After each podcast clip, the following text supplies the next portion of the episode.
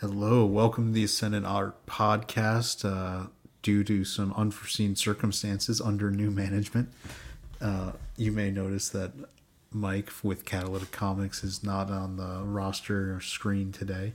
That's because he's taking a little break. Hopefully, eventually, maybe he'll find his way back. Um, but in the meantime, you're going to still have us. Uh, this is Vinny with the creator of Lil Chad and Joey over there, Slender Dad and we're going to be uh, having a good time tonight and be t- and we're going to be talking about one of our favorite topics which if you've been listening to our podcast before you know this it's anime. And tonight it's going to be spy is it spy x family or just spy family? I mean there's an x in it so i've i've always read it as spy x family. Yeah i've always because you know was it hunter x hunter or hunter by hunter it's a very anime convention to to try to figure out which which thing it's going to be. I mean, I don't even know what the X is for. I think they just put it in there because it, it broke it up a little. Yeah, that's. I think it's it's got to be some kind of naming convention that's just common for Japan. I live there and I have no idea why it is or isn't.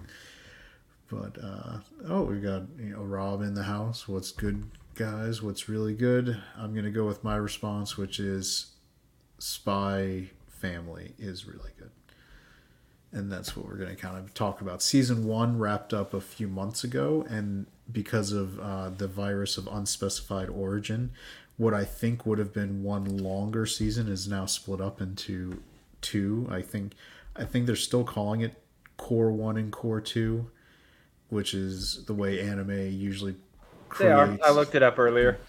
So if you watch anime, a long season, normal normal anime seasons are about 12, 13 episodes. A long season will be 24, 23 to 24 episodes, sometimes even as much as 26. And when they do seasons that are that long, they call them cores where they're still they're effectively two anime seasons where they do a story arc that's around 12 episodes and then a second story arc around 12 episodes and maybe a filler episode. It's it's why a lot of animes you watch around episode 13 the opening credits change. That's right cuz they're switching it to uh switching it to the new storyline. And Rob's in there, yeah, I just say Spy Family. I think I'm going to go with that for the sake of simplicity because we're going to be saying it a lot on this podcast episode that it's just going to be Spy Family. So, but so Spy Family wrapped up its first. I mean, the first hour is just going to be Spy Family. We might go into free play, and then I might want to talk about Overlord or you know, seventeen other animes that I'm watching. Yeah, anime is good. It's fun, and uh, Joey would be ahead with a lot more anime content like Overlord if he wasn't waiting for dubs. But Spy Family does have a full English dub so you've got that going for you. And I'm, I'm not gonna. We're not gonna revisit this. I'm a slow reader. You're a slow reader. I know. Slow reader.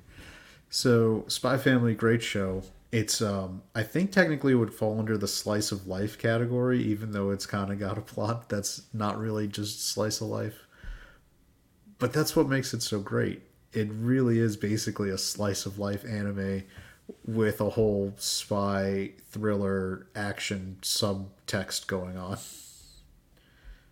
Well, and and to a certain degree, it it almost has like a feel of a throwback to your sitcoms because there is definitely a main story arc going on, but you could kind of just jump in anywhere and watch a, a self-contained episode. Exactly. It's it. They're fun now. They've got. You're right. They've there is an an overarching story that you may feel a little confused if you're missing, but I think you can still just go in and enjoy the story as it's going on. Um, so the the plot of the the story revolves around uh, the main character is Loid Forger, and that's his alias. He's actually a spy that hence this title spy family he's a spy and this is I think the setting would be able to properly be described as uh, probably an analog for East and West Germany during the Cold War. Would be, I think. You agree there's definitely there's an there's an analog there. Yes. Yeah, so it's definitely trying to pick up on the the Cold War is is the uh, and anime does this where they're they're going to be in some and they make up fake countries and non you know not official locations, but it's Cold War probably it looks 1960s is the I think the time period it seems to fall into. From the technology being used, the car styles, the fashion. And so which is nice. It's uh, in a lot if you saw the um the man from uncle movie that came out a few years ago with henry cavill it's definitely Which was a really good movie, by the way. it was it was super underrated and uh but it's kind of got that same aesthetic and vibe to it but done japanese uh anime style so loid forger aka twilight is a uh, I would categorize him as a Western intelligence agent. If you're going to do the Cold War, he's from the Western side. And he's been tasked with infiltrating effectively the communist Soviet bloc side, the Eastern side, to prevent a war because there's a the premier, the prime minister, whatever they're giving the title to. This is where they're mixing things up a little bit because they definitely draw the guy to look a little Stalin esque, but also a little um, uh, Hitler esque. so uh, they're mixing it a little bit. But to infiltrate and get close to this person so he can prevent him from taking what is effectively the Soviet bloc to war with the Western powers. And the way he has to infiltrate and get close to this, you know, leader is by getting a child, faking having a family so he can put this, a child into the school that so that his child can go to school with the prime minister's child and use that as a way to get close to the person. It's I mean, the, the the main guy, he he almost looks like a young version of Karl Marx, yeah. who ironically was a German philosopher. Yeah, I could see that. There's a there's definitely a lot of mix in the character design for the for him. But Loid, you know, so Loid goes and he um, and is part of this mission because he's the best agent that the Western powers have. He has to recruit a family, a spy family, if you will. And the family he's recruiting doesn't know that that's why they're being his family. Uh, Anya, who's the little girl, is the first one who joins his family. He adopts her. She's I mean, an orphan technically she knows. and that's where yeah because what he doesn't know is that anya is a telepath who can read minds and what's adorable about anya is she reads minds and so she knows what's going on but she makes a mess of it when she tries to help people constantly because she's very ineffective at actually executing things. I mean she's only supposed to be like six or seven so it makes sense but it's it's fun. She's a super wholesome character. Probably the most wholesome character that's been in anime in God knows how long. Because uh, anime has this problem where they do have a trope that they you know where they sometimes try to make young girls fan servicey. So they don't do that at all with this one. This is a nice family friendly slice of life show. So he recruit he, he adopts Anya into his family, and then he realizes that he needs a wife to complete the family unit, and so he finds Yor, uh, who is the in the picture here on the screen, the the spouse figure. What he doesn't know about Yor is that she's actually the best assassin in the country. so, uh, so she's constantly like moonlighting, killing people for money, and. Uh, Anya knows this because she's a telepath again. So she just thinks they're the most interesting, fun, cool parents ever because she's obsessed with um, spy shows on television. So uh, the I believe this name of the show is Bond Man on Spy Family, which is clearly a reference to James Bond. And so she thinks of her new dad as Bond Man, a spy, and her mom, her new mom, is basically is is a an assassin, and so she thinks that's awesome. what's great about Yor, who is the mother assassin character, is that she's just trying to be a good regular person to blend in, but she can't help but try to solve problems the way she knows how as an assassin, which leads to comedy. It's just hilarious. Yeah, and she has a bit of a drinking problem. Well, it's not as much as a problem as much as if she drinks, she gets drunk and just like. My favorite part is that she doesn't realize like she there's an episode where she's supposed to be pretending to be a bad guy to fight the dad who's pretending to be Bond man for Anya's entertainment. But because she's had so many drinks, she doesn't know to pull punches and she's just really trying to kill him. yeah, she doesn't know how to hold back, and I think the only thing that happened there was uh, he was saved by a broken heel. exactly, because it caused her to fall over, which was fun. And it then was... she fell asleep because she passed out. It was, um, it was, it was really just I can't just thinking about watching the show because I watched it with my wife. She doesn't always watch anime, but she really enjoyed this one. It just was fun and entertaining. It had comedy and it was good comedy. It was physical humor that translates whether there's language or not. But it was also just the character design is excellent because Anya's drawn adorably, acts adorable, has good mannerisms that are very cute and you know, like the best child actors have when you're watching, you know, movies or TV shows with them. And the and the parents, Yor and Loid, are also designed very well.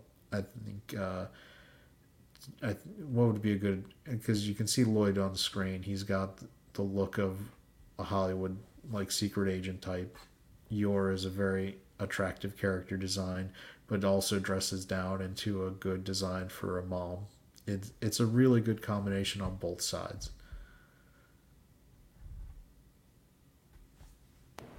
Yeah, I'd agree with that. And I mean, each of the characters is um, very unique. They uh, they don't they don't have any overlap. They they have they each have their strengths and their weaknesses, and each of them those strengths complement the weaknesses of the other characters.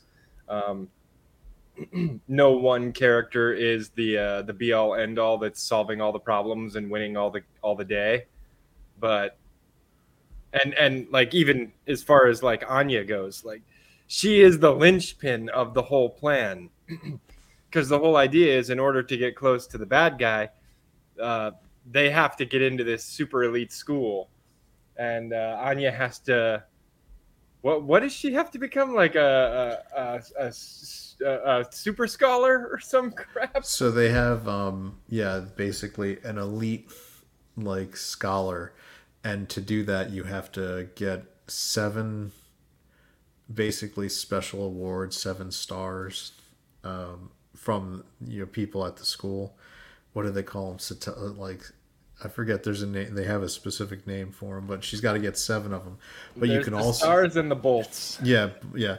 You can also get a bolt, which is like a demerit. And if you get a demerit, you know, if you get uh, like seven of those, you get kicked out of the school. so, um, so and she is, and you, most of these are going to come through academic excellence. You know, they're like anything, any other school you can get them for academic excellence. You can get them for sporting excellence. And the thing is, she's terrible at all of those things. Like she's a telepath. They the do. They, yeah, they do a part where she's a telepath, and so she's trying to ace the test by you know reading minds to get at the answers but she reads the minds of like the worst kid in class like academically so she gets even worse answers than them.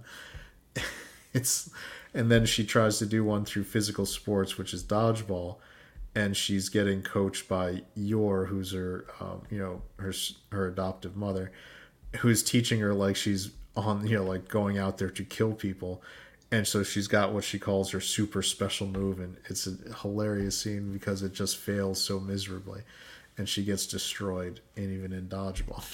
Yeah. Meanwhile, Yor is knocking down trees with the dodgeball in the training montage. Yeah, it was a very um, Shonen Jump kind of montage where it's the training to level you up to get your super skill to be able to use in battle. And they do it over one episode. If you're looking at the episode guide that you see on screen, it's uh episode I think It was pretty Uh, late. Oh, they're called Stella Stars. There it is. Yep, Stella. yeah, it Uh, was episode I think Yep, no episode 10 Yeah, here, the great 10. dodgeball. So, and uh that was and what's hilarious is she ends up having like on the opposing team, one of the other kids is like some genetic freak who's like 7 feet tall and he's only like a 7-year-old Yeah, the general's son. and he's built like a tank. It's crazy. A what do they call him? A super early bloomer. Yeah. and so this kid's playing dodgeball with the other kids and he's just wrecking them. He's just throwing the dodgeball and just crushing them left and right. And there's nothing they can do about it. And this is who Anya is supposed to be, you know, dealing with. There is a really funny part to that though when he starts he starts trying to target Anya and she's reading his mind. So yeah, she's she's dodging and it's just so funny. I, I It's mean, I good. can't. Um, um, we kind of gush about it because it's you know anime, especially um, original anime, is always kind of ta- a, a crapshoot. And my favorite genre, which we talked about before, is is isekai. But something like this actually is just fun. I, you know, a lot of the isekai shows I wouldn't really think my wife would enjoy or we'd be able to watch together because they mix in so many fan service elements that it just sometimes turn you know turns her off from watching it. She doesn't want to watch those things. Well, and don't get me wrong, I like a lot of isekai too, but of all the genres in anime, isekai may be the most formulaic. That is definitely true. Especially uh, sometimes I feel like they even use cut and paste to put the same village design right into the isekai worlds. Yeah, I mean, you're gonna have the overpowered protagonist in almost in, in a lot of isekais. There's the overpowered protagonist, there's the strange new world, and there's the harem of chicks that somehow all gather to him. Yeah, you've nailed you've nailed a lot of the the tropes right there. Like, yeah, yeah, half of them. I mean, and don't get me wrong, I'm a slice of life guy, and those can get pretty formulaic too. They almost always take place in a school. Yeah, th- which this one does too. It it has a school and a whole academic life vibe to it. So you can't. it- uh, what I like about this one is it's mixing so many genres in the slice of life part, and but it also has these spy and action elements that work their way in decently, consistently to bring entertaining, um, I guess, breaks, if you will, from the slice of life part you know um, Loid Twilight, as he's known, goes on missions. De- you know they they give him even though he's got this crazy difficult, massively important mission. The agency he works for will still give him side missions because that's what they're you know supposed to do. you know they're supposed to give him side missions even though he's supposed to be on the main mission to prevent World War Three but you know you can still you know try to go find the stolen artwork or go repossess some of these other things and so it makes Oh yeah, all the side breaks. jobs that they give him with Frankie. yeah who's who is a nice traditional anime character design for the friend I do like Frankie though. Frankie is a cool character. Yeah he, he's and he's a facilitator. He doesn't mind spending the money. He doesn't mind taking a piece of the stolen artwork for himself. Uh, which on which loid actually signs off on you know as part of the like you know agreement for for help for him helping with these jobs on such short notice. Yeah, so fun. It's it's really good. I mean, there's no denying that, and I'm excited for season two. Yeah, so in terms of the episode breakdown, you can see from the titles we've got when he gets the operation and has to adopt Anya. The next real he has to realize he needs to secure a wife, prepare for the interview. Will they get in? Friendship, making friends with the kids, countering it, all that stuff up. M- my favorite, I think, episode was it. Um, where's the one where they actually have their celebration? Because I was it. It was around episode five or six when they actually get into the school. Yeah, it was and, pretty early. Yeah, I think it's episode five where they get into the school, and so they organize the celebration. Uh, so they they get basically they rent Disneyland on his spy expense account. To and this in in this world, the Disneyland is built around the character Bond Man, you know James Bond, who's a secret agent, and so they rent the theme park to allow Anya to live out her dream of being in a Bond Man episode with Loid as Bond Man, Frankie as the villain who's kidnapped her, and they they recruit all the agents that are in um, undercover work throughout what is effectively East Germany.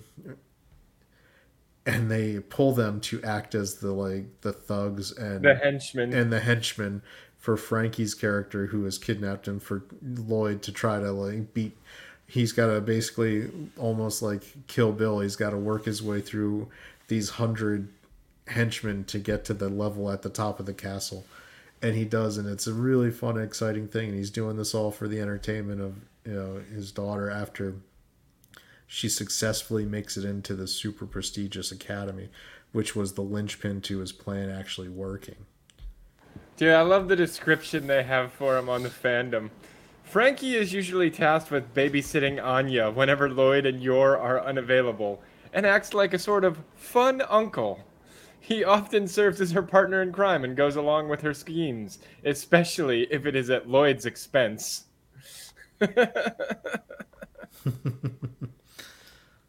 Yeah, and so the, it's a running gag that Loid is turning in his expense receipts to the agency, and they're just like shocked at how much money he's spending to try to keep up, or that Frankie has managed to get him to spend for all these different things.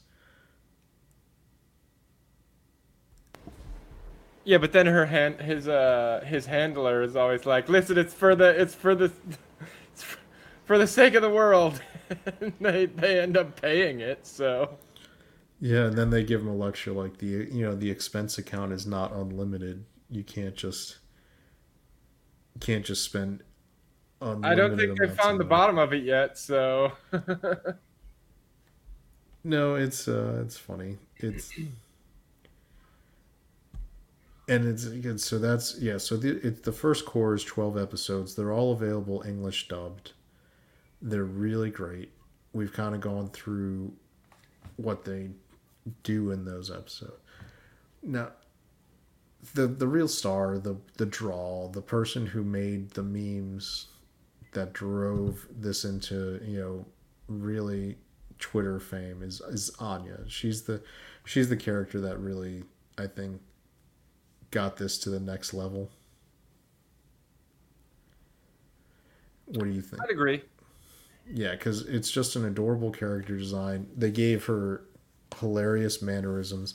The the story conceit that she's a telepath and is able to read minds, but makes such a mess of things when they try to, you know, when she tries to actually act on the things she's finding out by reading minds. It's just it's it's funny. So, I and that's where I I think that she's the character that really makes this show go to the next level. Um, I mean, Loid and Yor are also really good character designs, but I think Anya's is the one that was so perfect and the character is just so right on for just a wholesome fun family show that it's that's what really makes it great Yeah, and I mean the art the artwork on it is pretty pretty on point. Especially for um you know how how endearing the character is.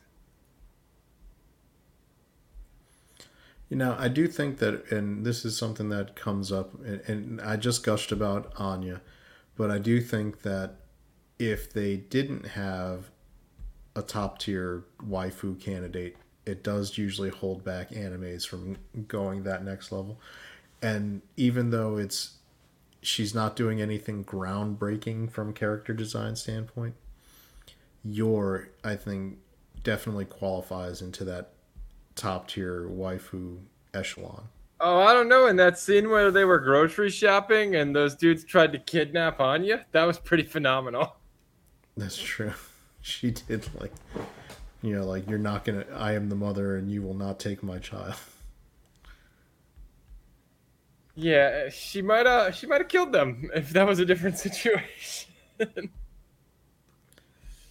I am curious to see, um, though, because I, I have to imagine the skills come into play later. But like, we we got a good groundwork kind of laid out in the first the first core there. I'm curious to see how it escalates in the second core, because like all the groundwork has been laid out. We're there. Now it needs to escalate, and I, and I hope they pull it off. I hope it escalates well. Yeah, I mean, I think now you most of the first arc was getting Anya into the school and getting her established. She's got the relationships. Um, she's got her little best friend.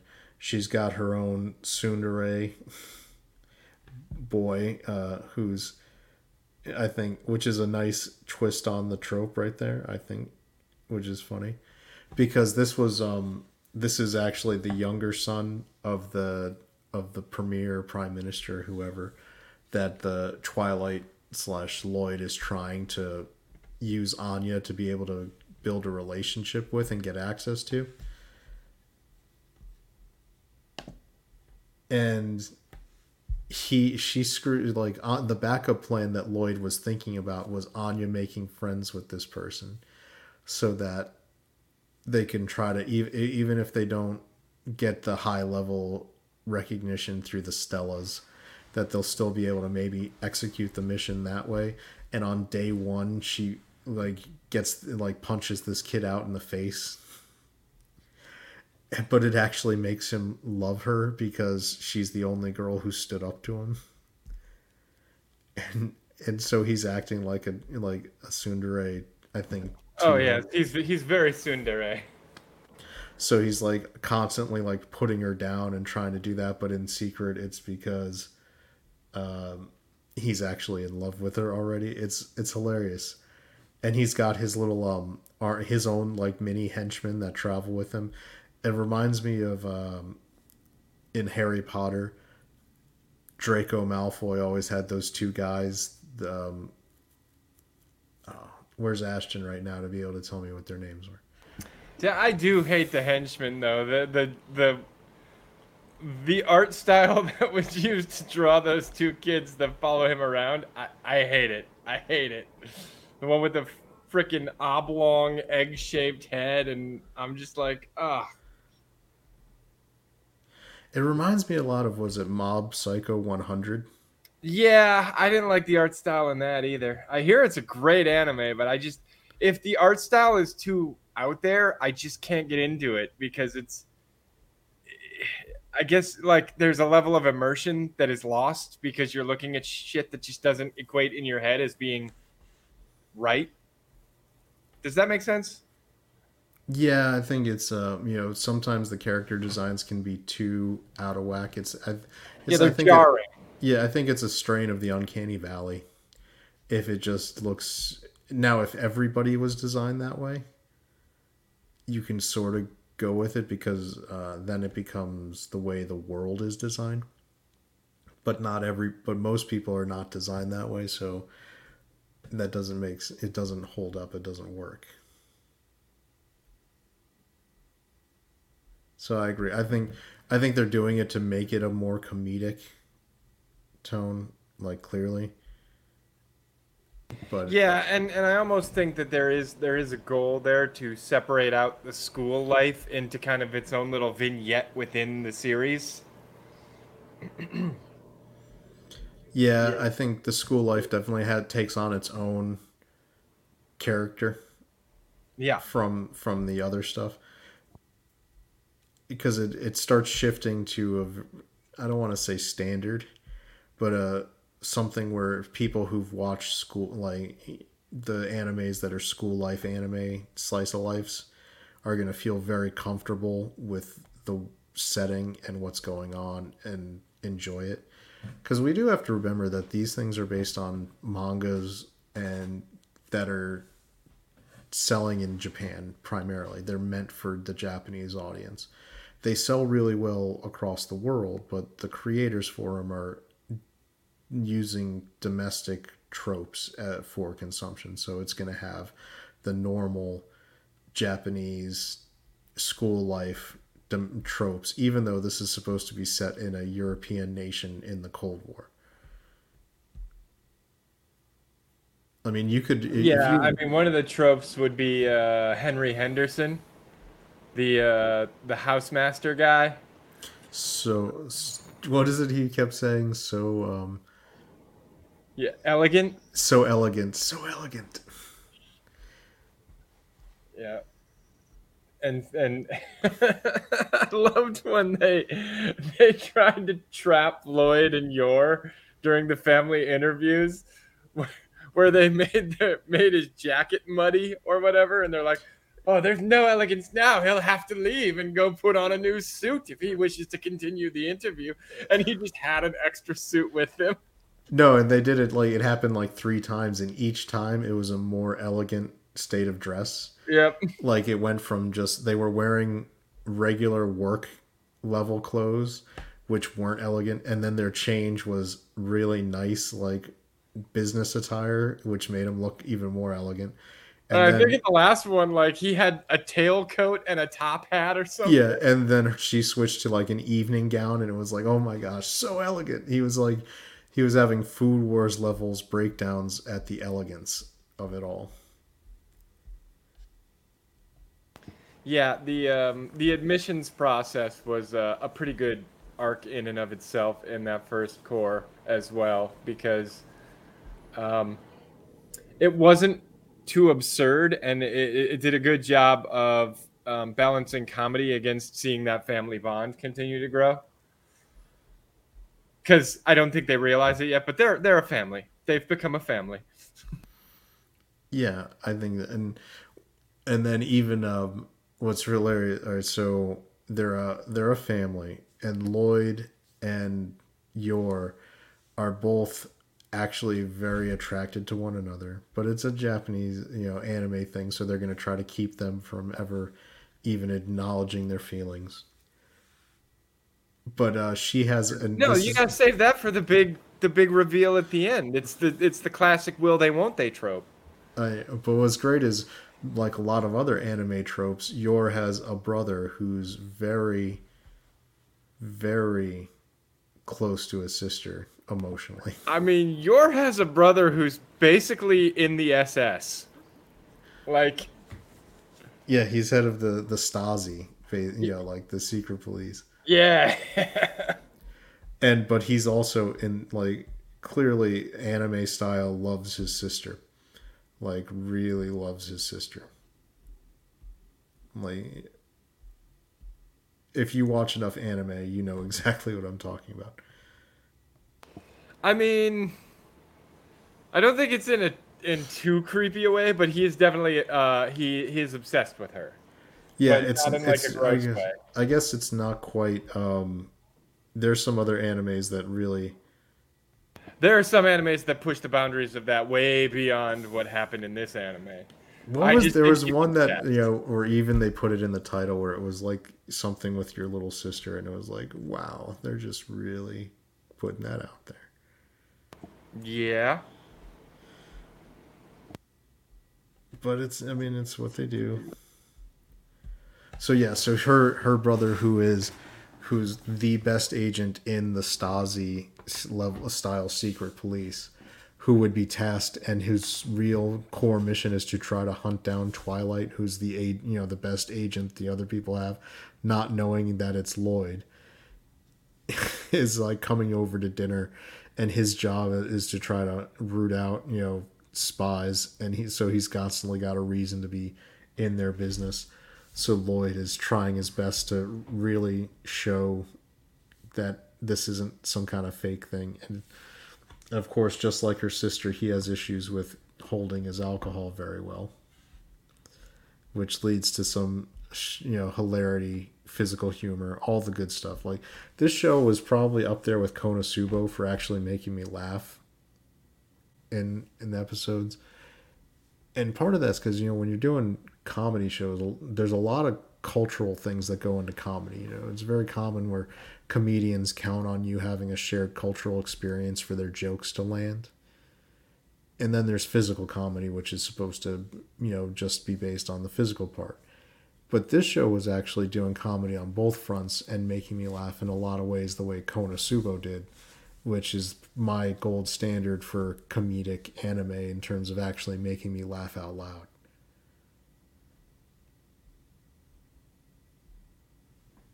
I'll give you that. That that um that tracks with your with your uh your anime preferences, I would say the gold standard for making me laugh out loud was probably Ouran High School Host Club. Yeah, that one I guess has a really solid reputation too. But come on, in Kuna, is there anything uh, in Ouran who's that's as good as when um, they keep calling Aqua useless and she gets eaten by a giant frog, and her legs are like hanging out of there and she's crying about it. Uh, there definitely is. um, not not to that extreme because it's a slice of life anime, so it's a little more grounded in uh, in our own world. But when they um, when they find out that Haruhi drinks commoner coffee, and all the rich people are amazed that it's instant, they'd never seen anything like it, and then. Uh, and then the main the main dude with the host club announces that he's going to drink the commoner coffee and all the other nobles clap for him because he's so brave. There's a lot of uh, absurdity like that that it, it, it, definitely makes me laugh out loud. Oh. Yeah, I could see that. I have to really get on watching that one. I think was that one of the ones you were gonna have me watch. Uh, it's it's definitely it's definitely in it's in one of the chambers. If if we were to uh, you know, be playing Russian roulette with which which slice of life I was going to make you watch next. The, the mean, problem is I've I've watched a lot of animes over the last few months, so um, yeah, I have a lot that I want to make you watch. Look, I'm still a winner because I'm the one who got you to watch Overlord. Now you're really happy with that choice. Dude, Overlord is one of the ones that like I'm not even binging it. I'm just every week jumping in like I got to see the next episode. I got to see the next episode. and seasons 1 and 2 were pretty good. Season 3 was freaking awesome and season 4 is not disappointing. So, yeah, Overlord is um I mean, it might be my favorite isekai at this point. Yeah, I like you know. As, I mean, season two of Shield Hero kind of let me down. I think season here, season two of Shield Hero tried to speed run through some world building elements that were important for their later arcs. Um, and that didn't serve it very well. Because I mean, it's and um it's pretty in the Shield Hero community. I guess the the Spirit Tortoise arc is not not considered a very well written or well regarded arc, but the groundwork the Spirit Tortoise arc lays is so important for what happens later in Shield Hero. You can't really skip it.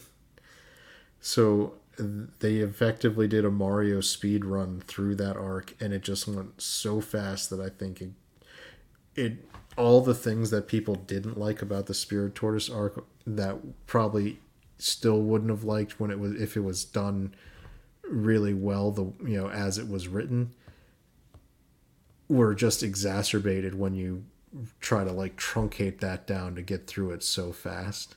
And then by the time you're on the other world trying to get through that you know hunting down the person who had taken over the spirit tortoise even though it's it's so related to the spirit tortoise it's still kind of tainted by the speed run. Because the reason you're supposed to take that so personal was because of the death of the spirit tortoise's familiar. But that was so glossed over that you don't really I, at least i didn't really feel like it really hit emotionally the way that they seemed to think it did yeah, nothing like like nothing really did because it just I, there wasn't enough time developing the characters for me to care. You know, like which is one of the things that Spy Family does really well. It every character, even Franky, who's a side character, comes across so three dimensionally like you get who Franky is, even though he's only in a few scenes here and there. He seems like a real person would be in that role. Like these, all, even though they're very heightened kind of personalities, with Yor being an assassin and Twilight even, being even a spy. With, uh, even with Henry, like, like he, yeah, he's goofy. He's always oh so elegant but they give him those moments of character that like really make him stand out. Like when he when he you know just hauls off and decks that other guy. For because it, they give you enough to where you're putting together what his character's all about, which is he's wrapped up in the prestige of this school and, and how and the actual mission of it being a real thing, which is our school will prepare the next generation to lead our country. And because our school takes so seriously its academic and you know obligations these people will be genuinely good leaders and be genuinely good for our country. You can kind of get that feel like that's where all that pride and commitment is coming from when he talks about the importance of being elegant. It, it's those little things where it's not just some you know, you know, cheeky line that he keeps going, you f- really feel the um, the weight of why he's doing it and what he's all about. Yeah, and and and like you said, three dimensional characters. Um, I would say we didn't get a whole lot of uh, Loid's handler. I forget what her name is. It's uh, looking it up here. Sylvia, Sylvia Sherwood. Like we she don't was in like I, I think two scenes really. Yeah, and and so like those characters are still a little two dimensional, but like I wouldn't be surprised if as the story progresses, even those ones, you know, kind of round out and become more three dimensional characters. Yeah, there's definitely a lot of room for her. I think I feel like her character is going to have more more to do, especially as the show goes on and this I'm sure the mission's going to evolve and all the and require more th- things from that. I am looking forward to eventually. I hope I don't know. I'm I'm an anime only on this one, which is, you know, sometimes uh, there's shows where I've. Oh, really? Here, I thought you were gonna come into this and be like, well, you know, in the mangas, uh, this and this and this have already happened, and.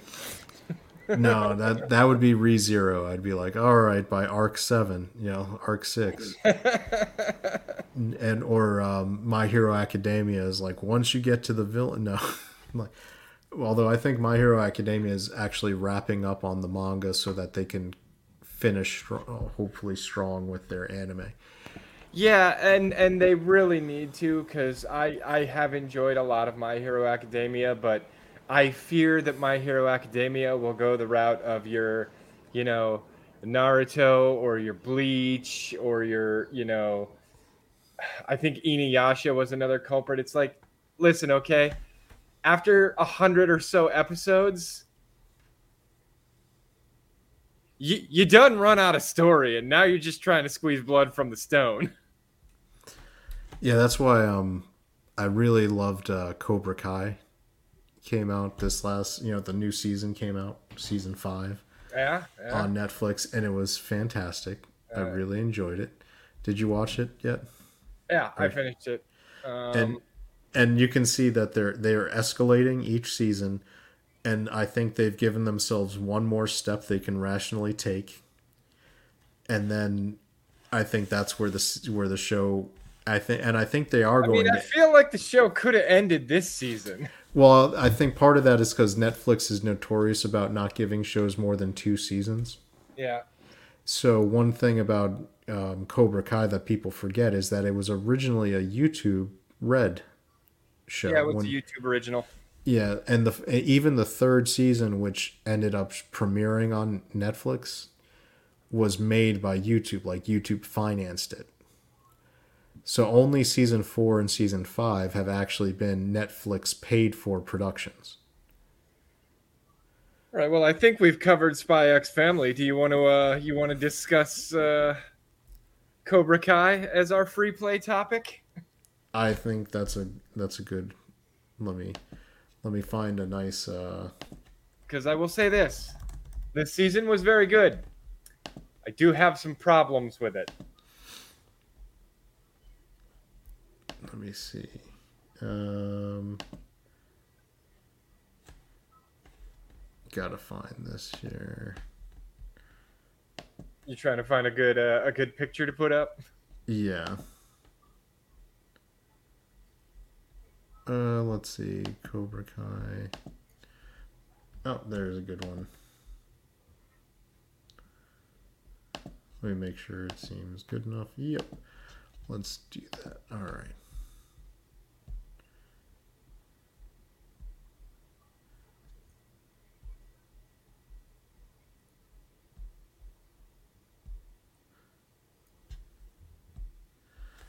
There we go.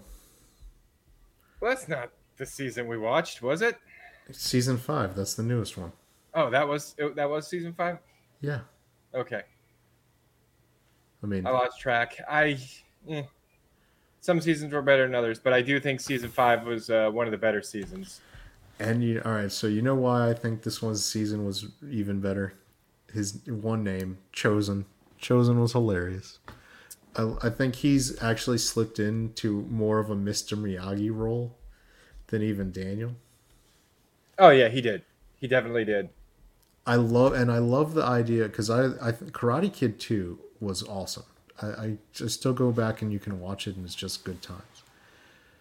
And I actually like Karate Kid Two more than the first Karate Kid, just because it seems like I I don't know it just it seems like a better story than the first movie. The first movie had the normal like teenage arc with the, this one had more with Mr. Miyagi going home to his village and having the you know his own drama and struggle.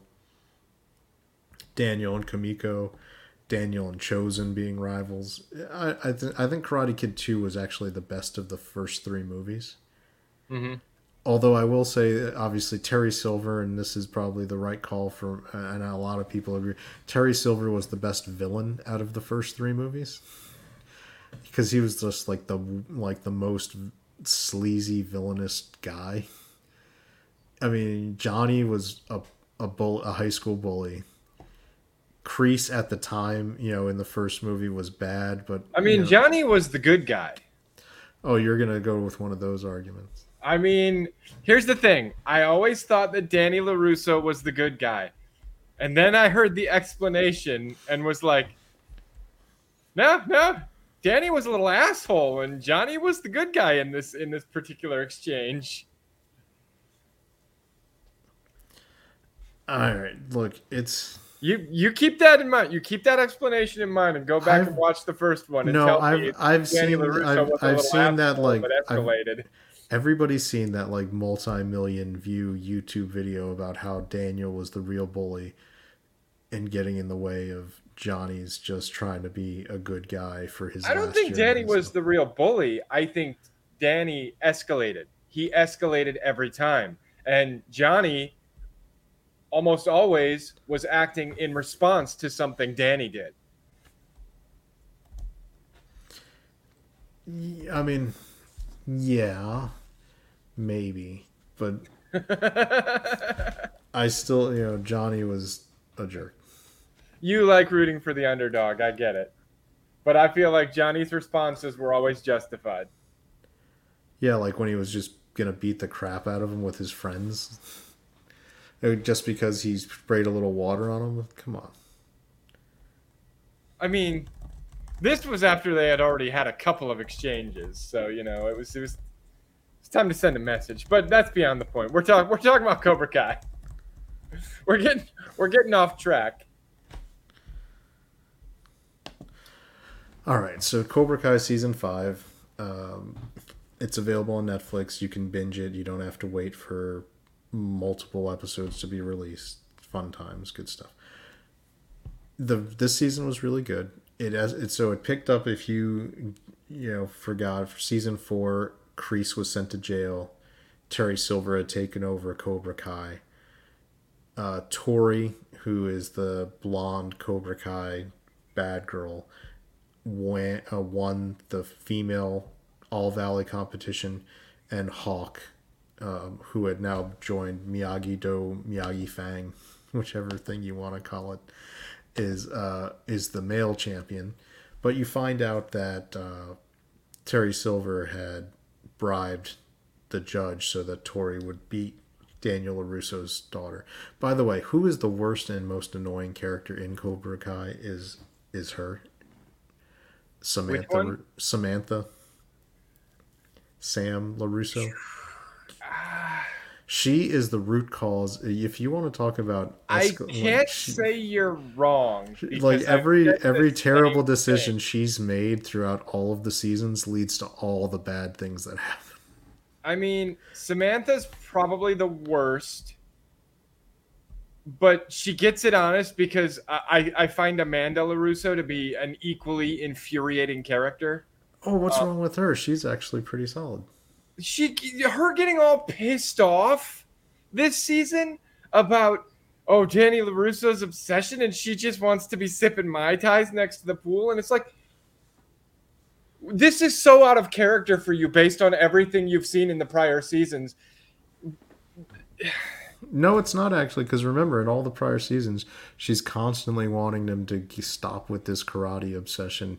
You're just making things worse. Think about season four at the end when she talks to Tori right before the final with her daughter, where she's like, "Look, you can win, she can win. I'm gonna root for my daughter, but whatever. Can we just be done with this after this? Because we should just be done with this." Right, but the problem is her character makes so many heel turns on on that that that per that philosophy of hers in this season. Like one minute she's like, "Stop it, just just stop," and the next minute she's like, "Do it," and then she's like, "Oh no, wait, Silver's you know not so bad, stop," and then she's like, "Yeah, we gotta kick his ass.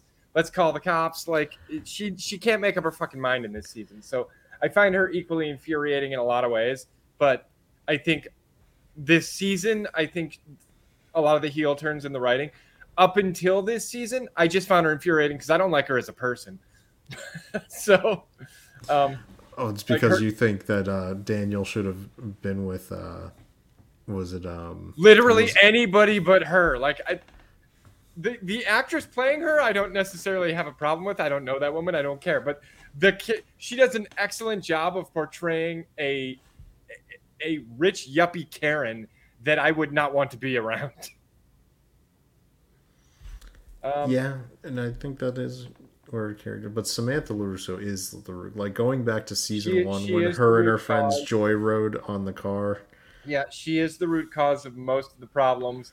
Uh, Tori doesn't help, but Tori is a lot better, I think, overall this season. Um, Kyler Park, that asshole, I hate him too. He's a terrible character. There are Which a one? lot of characters that either, you know, and and I mean Kyler is supposed to be a one-dimensional cardboard cutout character. There's a few of them. Moon, same kind of thing. She's just a useless character. Like there's no depth to those particular characters. They exist only to, you know, be someone for one of the real characters to pretend to interact with in certain scenes. Um, I would say, yeah, you're right. Samantha LaRusso is the worst character. Um, to flip it, surprisingly, and I normally wouldn't say this, I think the best character this season might have been Robby Keene. It's Chozen. Hundred percent, it's Chozen. Uh, Chozen's Chozen's not bad. Chozen's up there. He's I'll put him at top three. That's for sure. But and, and I'm kind of taking the adults out of it and talking more about the kids. Okay. All right. If we want to talk about the kids, I actually, from a performance standpoint, was it um, is it Kenny? His name? Who's the um? Oh yeah, he he's the character I hated the most this season.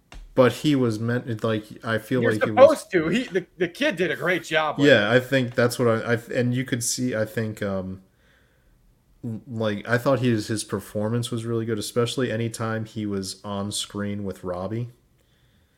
yeah. just the um, because he had he was really palpably acting that sense of betrayal that he felt that Yeah. Robby had abandoned him and given the backstory for the character you know where his father was in the military and was getting deployed all the time and his older brother was now moved into juvie because he had gotten into trouble you could definitely tell that they were going to try to put an undercurrent of abandonment into his life.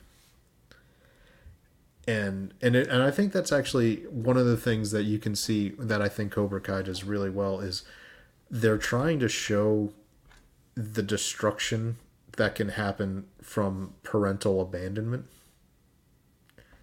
Because they're going if they they went back all the way to Karate Kid 1 and they showed you that the reason Johnny was the way he was was because of parental abandon like his father had abandoned them then his mother ended up passing Well, away And, and th- this is an interesting an interesting thing, but like Johnny and Danny are are two sides of that same coin too, because Johnny is the the dad who just left, and Danny is the dad who he's there, but he's not really there.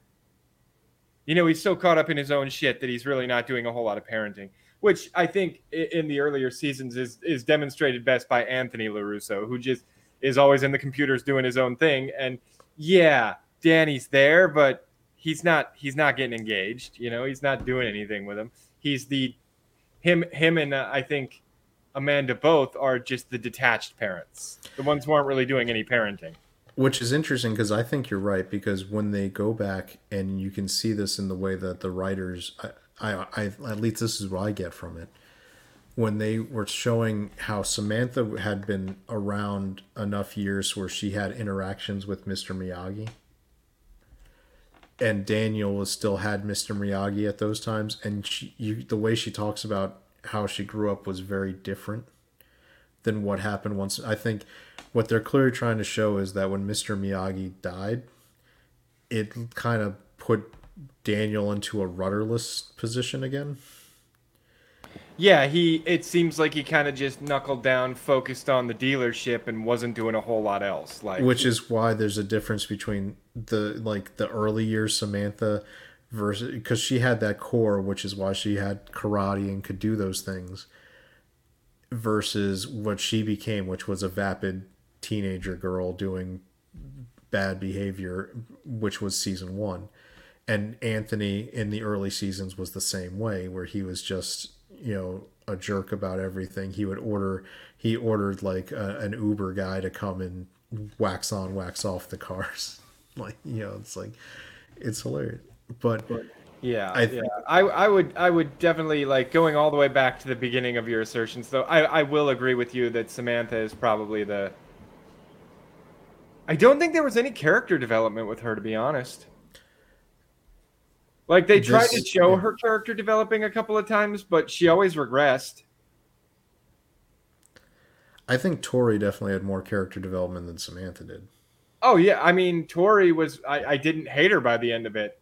I, I thought you know, okay, she's she's she's learned, she's grown. But Samantha, it's like you're the same person. Like, and and it's really demonstrated when Tori tells her the big secret about the match. You know, and what does she do? She immediately just starts trying to fight again. It's like.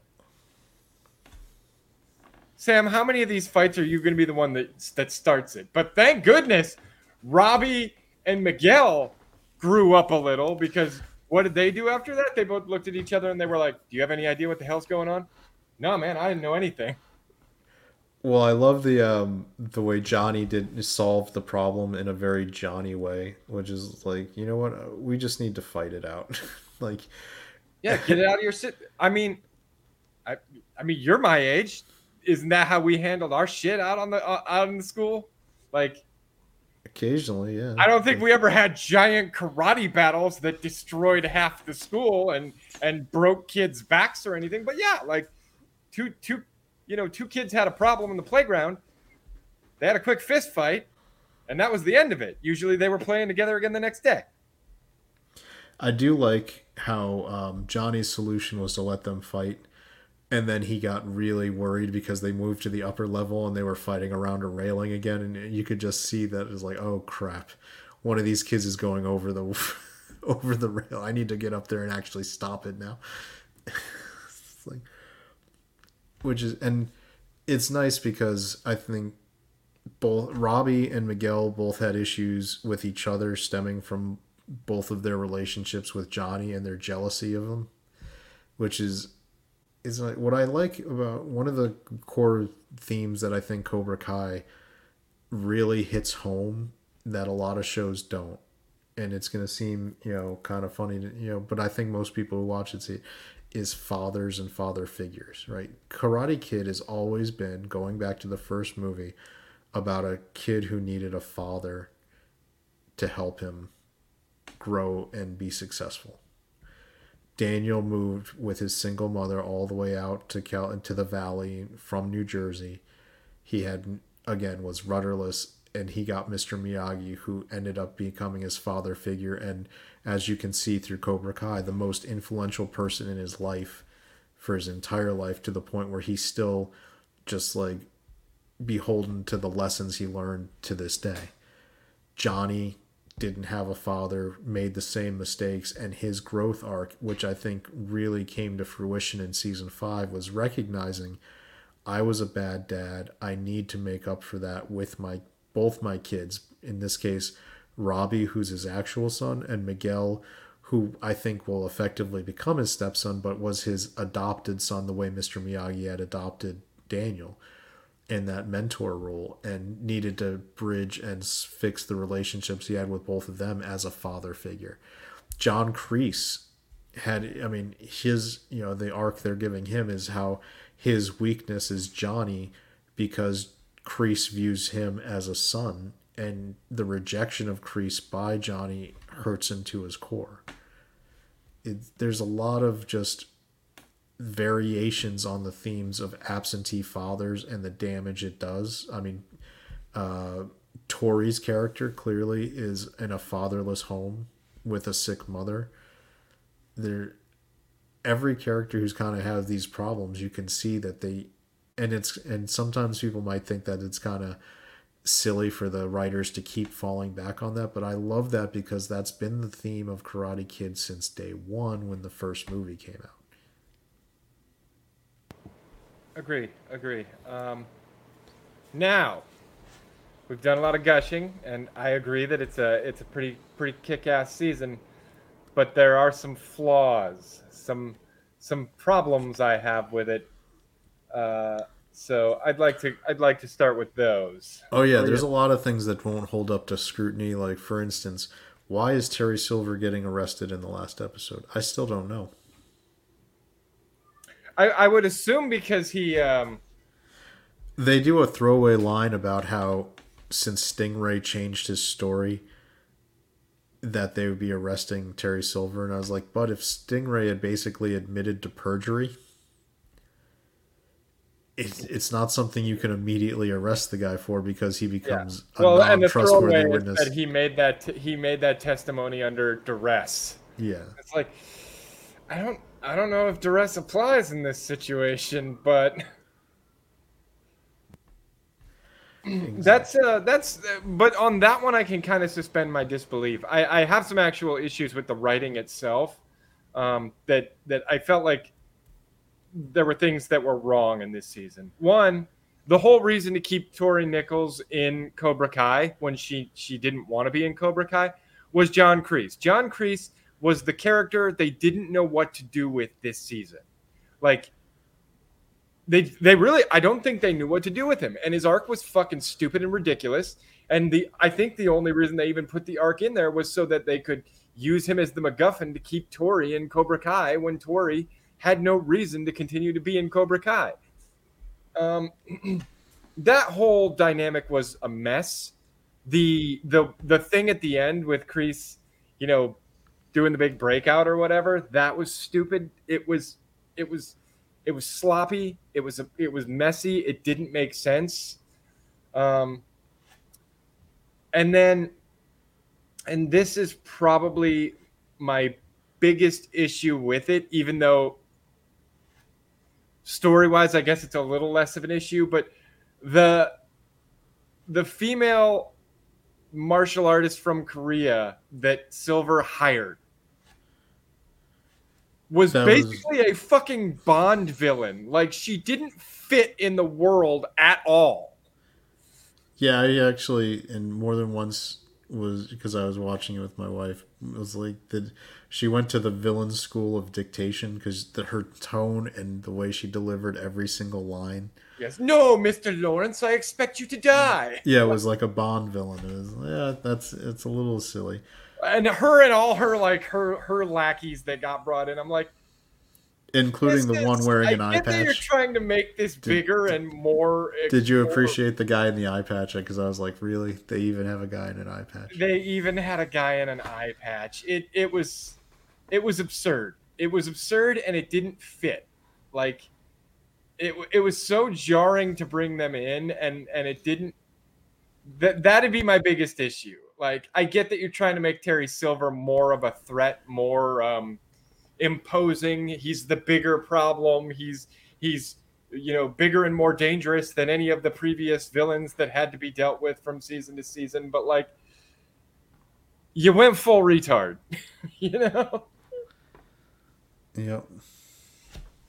I know what you mean. I I didn't I didn't like that. Um, I mean, the fights were good. The the the martial arts, the choreography, all that was cool. I even kind of liked this little side arc at the end where they they brought in uh, Stingray for one last hurrah, which was kind of cool. Yeah, because like I'm not willing to beat up kids. Hold on, I can do this. Yeah. Like I'm an adult who's willing to beat up kids. Let me go ahead and do this. Yeah, but like, yeah, I would say my biggest issue was I felt the Kreese arc that they did this season was was extremely weak, not well written, not well thought out, didn't make a whole lot of sense. Um, the the Tori thing, um, it it worked because of the Kreese arc, but still, like, didn't seem all that convincing to me, I guess. And then, like I said, I, I guess the character's name is Kim Daeun.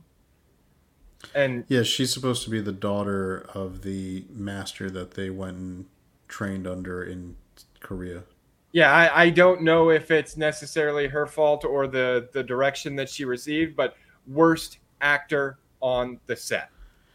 I think they were going for a kind of a old like Japanese samurai movie villain vibe. Yeah, it was terrible. It didn't it didn't fit with the rest of the what was going on. And then the only other and this is a minor complaint I have, the only other issue I have is usually whenever one of the the kids just is doing truly horrible things, they get a bit of a comeuppance. And I don't feel like Kenny ever got his comeuppance. because yeah, Kenny Kenny went way too far in terms of his revenge. He became the bully. I think that there's hopefully going to be a redemption arc. The question is for next season, right? If they do, you know, because they still haven't announced season six, but assuming they do season six, it looks like the storyline is going to be the world tournament, where magically these two dojos will be the ones in the finals of the world tournament. Well, the scariest part of that is if that is the direction it goes, it's probably going to be Kim as the main big bad because, well, Silver's So- in prison now, so doesn't she take over the whole dojo? She would, but here's the thing: do you, if you remember the flashbacks that they did when to when they were uh, Silver and Kreese were training at um, Kim's father's, you know, Yeah. uh, place. Kreese and her seem to have a warm relationship with her as a child. Remember Oh, so when you think Kreese is going to come back and be the big bad again? I think Kreese is going to work with her. And will I hope be- not. Uh, th- this is the other thing that annoyed me about the Kreese arc. They set him up for redemption at the end of season four. And then they just, I don't know, scrapped it. They just scrapped it or something. No, I think the redemption arc is going to be Kreese doing some kind of sacrifice for Johnny and dying. Maybe. In fact, I think it's going to be saving him from Silver because I think Silver will get out. you think Silver's going to get off on uh, some sort of a. Yeah, I think. Well, I think that clearly, uh, honestly, look, let, let's logistically let's look at the charges they're going to level against him. Th- They're going to say that he was the one responsible for assaulting Stingray, which Yeah. Stingray has now changed his story under oath that he gave testimony. Yeah, he's not a on. reliable witness. And then there's no physical evidence of it because he wiped the recording of it. We just we know that from when they went into the Cobra Kai office and hacked the videos. Yeah. So there's not really like his lawyers will be able to because remember he's a, a, a millionaire, possibly billionaire. Yeah. His lawyers will eviscerate that, and they're not going to remember. Kreese couldn't get a lawyer, so rem- he was complaining about like if he had a lawyer, he would have been fine. So Silver gets out of that one. What's what other charge? Like here's the other thing that happened that night. Mike Barnes, Daniel LaRusso, and Johnny Lawrence broke into his house with the intent of assaulting him. Well, Mike Barnes and Johnny Lawrence did. yeah, that's right. Daniel wasn't there, and Chozen, and Chozen. And Chozen. and Chozen who got slashed in the back with the katana. So, you know, I would say that you know what he will have is video of them breaking in and trying to beat him up, and then he'll cut off all the rest of it because he can. So I think Terry Silver is out. But he's still, but he's the issue is going to be he's not, you know, the people of Cobra Kai, the students don't want to listen to him anymore. Well, and the fact that he was um, paying off a ref has come to light. Which I don't know, is that really something that would like? How do you prosecute that? I don't know that that can be criminally prosecuted, but it may very well cost him his uh, ability to compete in the tournament. Yeah, it'll cost Silver, right? They'll, and Silver's now going to be a man with nothing to lose. I think I heard some uh, internet theories that Silver, that if you remember, all season five, he's been talking about legacy, legacy, legacy. Mhm. That Silver is perhaps terminally ill. Because remember, he was at the hospital when Johnny was there with his uh, girlfriend. Yeah, and they had no idea why. They figured he was probably selling uh, illegal black market organs or Yeah. something. But the I think if you fa- if you put in that he was at the hospital, the constant I mean literally constant talk with everybody he was running into about how Cobra Kai was going to be his legacy. Do you think he's got some kind of cancer or something? I think he's got something that's killing him. So he's now a man with nothing to lose at all. Yeah. And so If I see the cocaine wasn't bad enough, put Yeah. death on the table. Yeah. so I see um, I see the redemption arc for Kreese being he ends up saving Johnny from Silver, making the sacrifice play, dying as a result. Maybe like you know that Quicksilver move right to the chest. You know, maybe Kreese takes it and ends up like effing him up, killing him. I could see that. I could see that. And then he, and then although he, in reality that that's very unlikely to kill you. well, yeah, I mean, he talked about it as being a move to just knock the wind out of you. Well, that's exactly what it is. It's a punch to the just below the sternum. Yep. I mean that that will knock the fucking wind out of you. But as far as like extra damage, no, it's just gonna take you a minute or two to catch your breath. yeah. Um, bear in mind this is a guy who's like able to probably break stone the way Tori did. Well, the other th- oh, this is something I told my daughter too. I was like, "Do you see the way he's he's he's you know stancing up for that? See how he's crossing his arms like that? Never do that in a fight ever. You're never supposed to cross your arms like that because what happens if you cross your arms? Well, someone else can now attack you and control both your arms with one of theirs. Like you never cross your arms. That I haven't been in enough like if you, uh, professional if, if you fights. watch to- professional boxers even fighting right and they and they block up they turtle up to block those those shots you'll notice they never cross their arms to do it you just you just never cross your arms yeah, makes sense to me.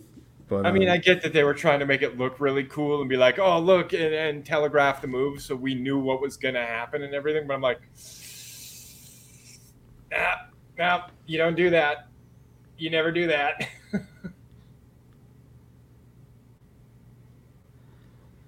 No, I agree. So that's my thought is in where I mean I, I you're right because I don't see that there's much more for Kreese's character. The, what they're showing is that Kreese has two two people he views as his legacy as his parenting role, and that's Johnny and Tori.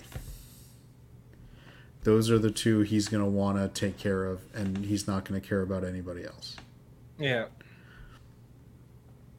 I think that they'll probably have a storyline where Kumiko comes back with you know for Chozen and they get together, which would be an interesting full circle arc for that story. Yeah, well, because she'll get the uh, the voicemail and then she's gonna show up. She's gonna she's like, because he he wished he'd have taken her with him, right? Isn't that what Yep. he said? Yep. So she's And- gonna come out there for him.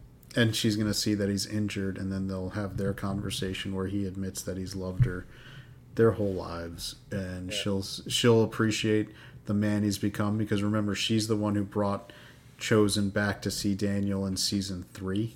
Yeah. which I thought was that was some of the best episodes of Cobra Kai was season three when he was in Okinawa. Because just for tying back, I loved that they got the actual little girl actress who was the girl up in the tower that he rescued in Karate Kid 2. And they brought her back, and it was her grown up. It was the same actress. Yeah, I, I think they did a lot right with that. I don't know. I'm, I'm terribly, terribly biased because Karate Kid 2 was the best one, in my opinion. I think Karate Kid 3 was good, but Mike Barnes was a little bit of a cookie cutter like villain. Like it kind of Johnny at least had more motivation for why he was going to do it. Like cuz as you said they had personal beef whereas Mike Barnes being the bad boy of karate and at 17 being offered like half of a dojo chain seemed kind of a weird vibe. He was a lot more fun in this season.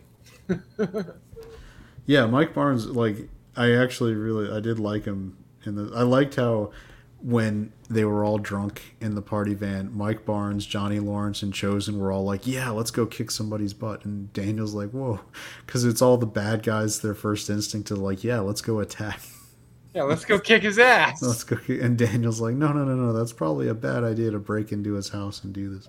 No, he's like, guys, this is stupid. And Chozen's like, yes, it is stupid. And that is why he will never expect it. Chozen, he's like, I will be gasoline on this fire. I also like when he's like, "Is that a Rembrandt?" In the last episode for Mike Barnes, he's like, "Yeah, I figure it's worth at least as much as my furniture store."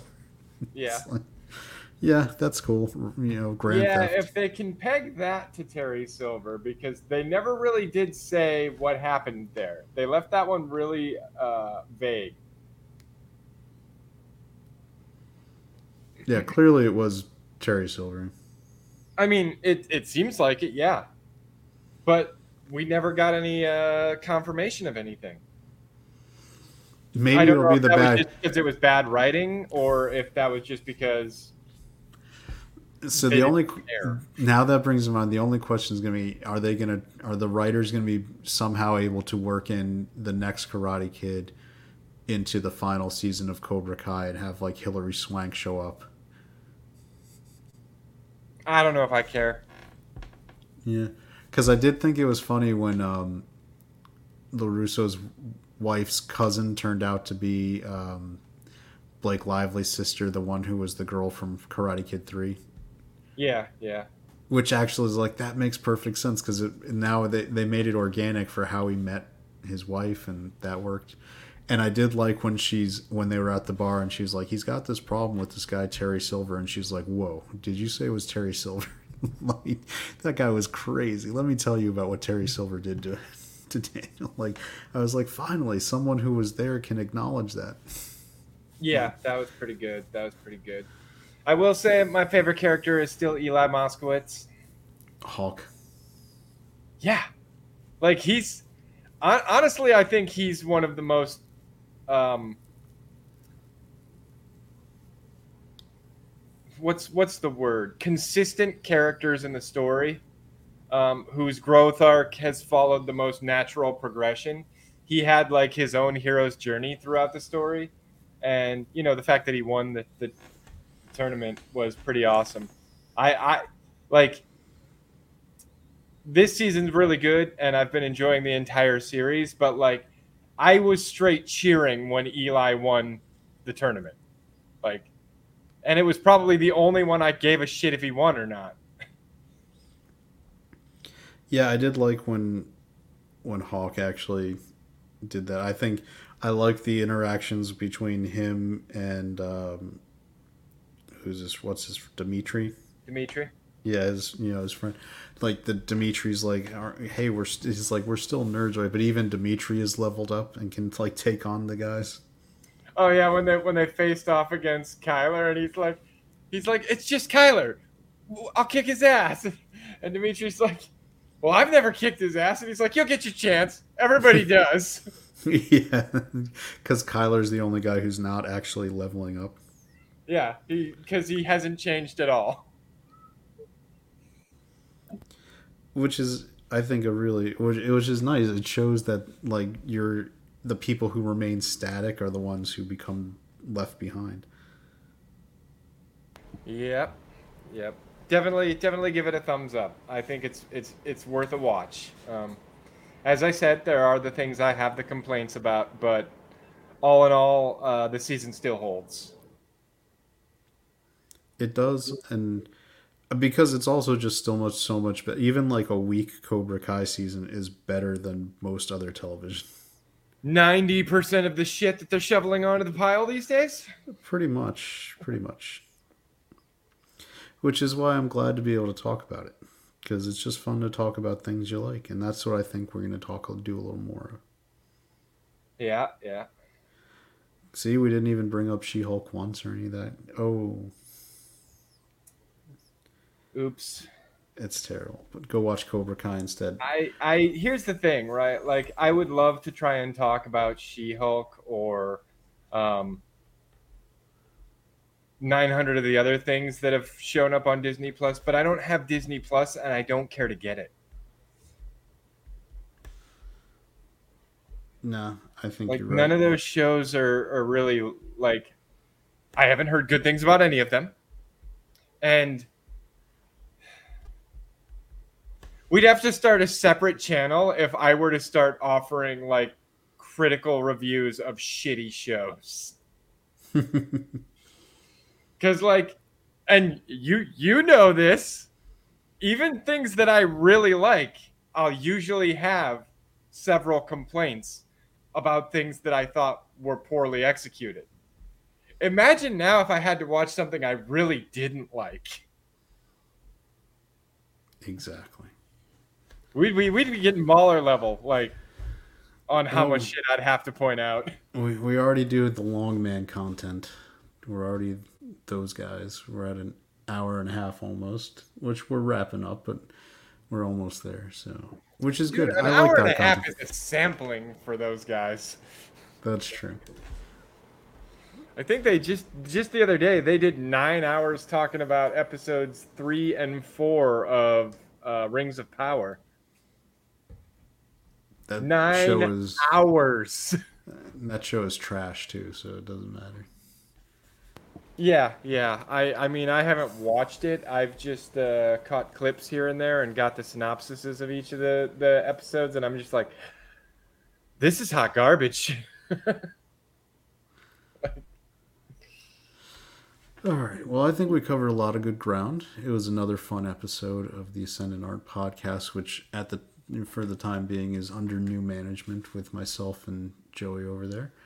So, Yeah, and and we may we may mess a little with the format. We're gonna see what works. We're gonna try like like there may not be a whole lot of consistency from one week to the next while we figure everything out. the consistent thing is going to be that we're just trying to be a fun place to hang out and chat about whatever. Yeah. Everybody's welcome. We're a fun place for whoever wants to talk. We're probably going to still try to have guests on. It'll just be a little bit more of a looser format. I've talked a lot about it uh, in some of our episodes with comedians and people in, into comedy that I loved Opie Anthony's uh, show way back when because it was just a fun hang, and that's what Joe Rogan kind of modeled his podcast on, and that's what I've always kind of enjoyed content wise. So it's kind of what I want to make, and I think Joey's in the same kind of vibe. Yeah. Yeah. fun hangout for whoever wants to. If we want to come in, we'll just let them talk. We'll ask questions, and it'll just be good times. So, thanks for coming and watching the show. Hopefully, um, if you're catching this on the replay, you'll give a thumbs up. You'll share it, because like, subscribe, hit them, you know, smash that like button. All those good things YouTubers say. Yeah, Just you just go through the normal list of things that we're gonna ask you to do that you're probably not gonna do until we've asked you to do it about 15, 30, 400 times. Yep. We could just skip ahead to the part where you're a subscriber, it'd be awesome. Yeah, and if you listen on other podcast formats, like subscribe on those. Uh, we're going to try to put audio podcast versions out as well. And hopefully, everybody can just have a good time and enjoy our show going forward. But uh, thanks for coming out and listening. Okay, bye. Bye.